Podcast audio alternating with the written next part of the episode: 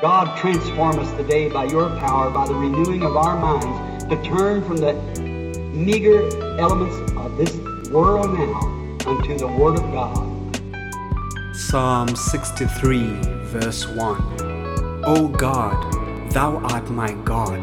Early will I seek thy face. My soul thirsteth for thee. My flesh longeth for thee in a dry and thirsty land where no water is. Early will I seek thy face. Successful people get up early. They meet the day before the day itself has awoken. Thomas Jefferson put it so beautifully, saying, The sun has not caught me in bed in 50 years. Benjamin Franklin weighed the value so highly, he said, The early morning has gold in its mouth.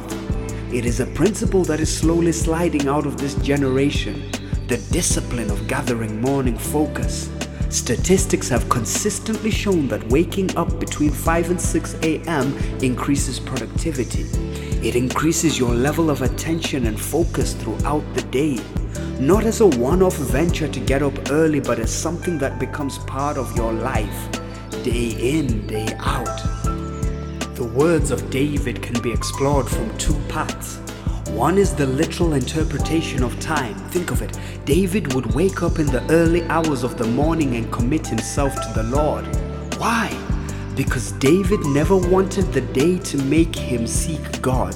His day was filled with so many exploits and things to do, he could not afford the slackness of a lifestyle of, oops, I forgot to pray today. He wanted his devotion to always be before the day unfolded. Early will I seek thy face. You see, he had a routine with his Maker. As much as David was waking up early to call on God, God also had that time earmarked on his calendar as David will call me soon. The first person David speaks to in the new day is the person, the one who knows all that the day has to hold. So imagine being God. Would you deny anything from David? Would you not prosper his every endeavor? It's a sweetness that money can't buy. Waking up in the morning and having dialogue with your God. Just getting on your knees and soaking in the moment and just saying, Lord, here's my day that's about to start. And just committing everything that's on your mind and your heart before the Lord. Early will I seek thy face. The other way to explore these words is David didn't wait until things reach a crisis before seeking God. He had a proactive relationship with God and not a reactive one. When you are a proactive Christian, you stay ahead of situations because you have brought it before the Lord early. Early, by definition, means before an expected time, meaning you can be living in a society that seeks God, if at all, at its most broken hour. But you do not conform to that pattern. You stay ahead. You are the one that remains unshaken in the midst of all manner of crisis because your assurance is in the prayer you made in advance. Early will I seek thy face. You see, in the hour that we're living in, you will never run out of excuses where time is concerned. Brother, just think of how busy our day is. Sister, how many minutes do we get that are so precious to ourselves? And you see, the devil is aware that we're supposed to be living outside of time and will continually plague us with problems and issues designed to test our priorities. Is it God always or God if? God, if I have time, or for God, I will always make time. Choices that confront the end time believer. Is your prayer life an afterthought or the beginning of all that is you? There is nothing worse than facing a crisis and suddenly you're realizing that you're a stranger to the greatest source of help.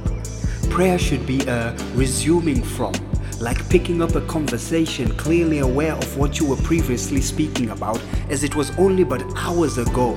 Not a case of having to reintroduce yourself to God and spending time trying to get rid of static cobweb that has formed due to negligence. You know, it's that feeling when you're on your knees and you're praying and you're like,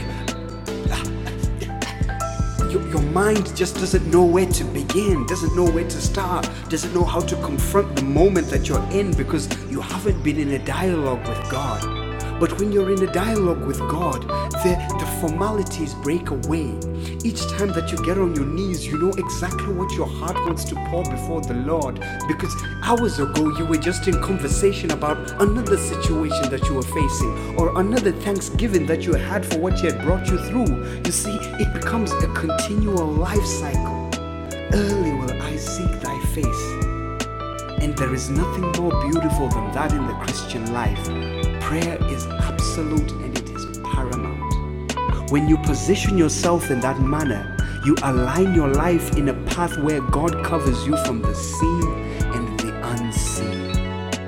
Listen to Brother Branham talking about his son and his struggles to get up early in the morning. I can't get my boy up in the morning. It looks like he just got his day and night turned around. I said, Billy, you'll never be no Get up! Be out in the morning, go out and wash your teeth and go in the yard, look at your car, and come back in and sit down and read. Don't lay in the bed. No good. Laziness. God have mercy on these lazy-hearted Christians. Become no good. Know so much about it and tell so little other people about it. He said, Daddy, I just can't get up early. I said, look, Billy, one of these days you ain't gonna have no daddy to take care of you. Daddy's gonna be gone one of these mornings. You come in the room and look, perhaps daddy will be laying there, you're shaking, but he won't wake. I said, then you'll haul me down this little old church in a box. You'll pass by the place in your hand crying. Look down. Say, that's my old dad. I wish I'd listened to him. I said, but remember, Billy, I've always been an early riser. Hallelujah!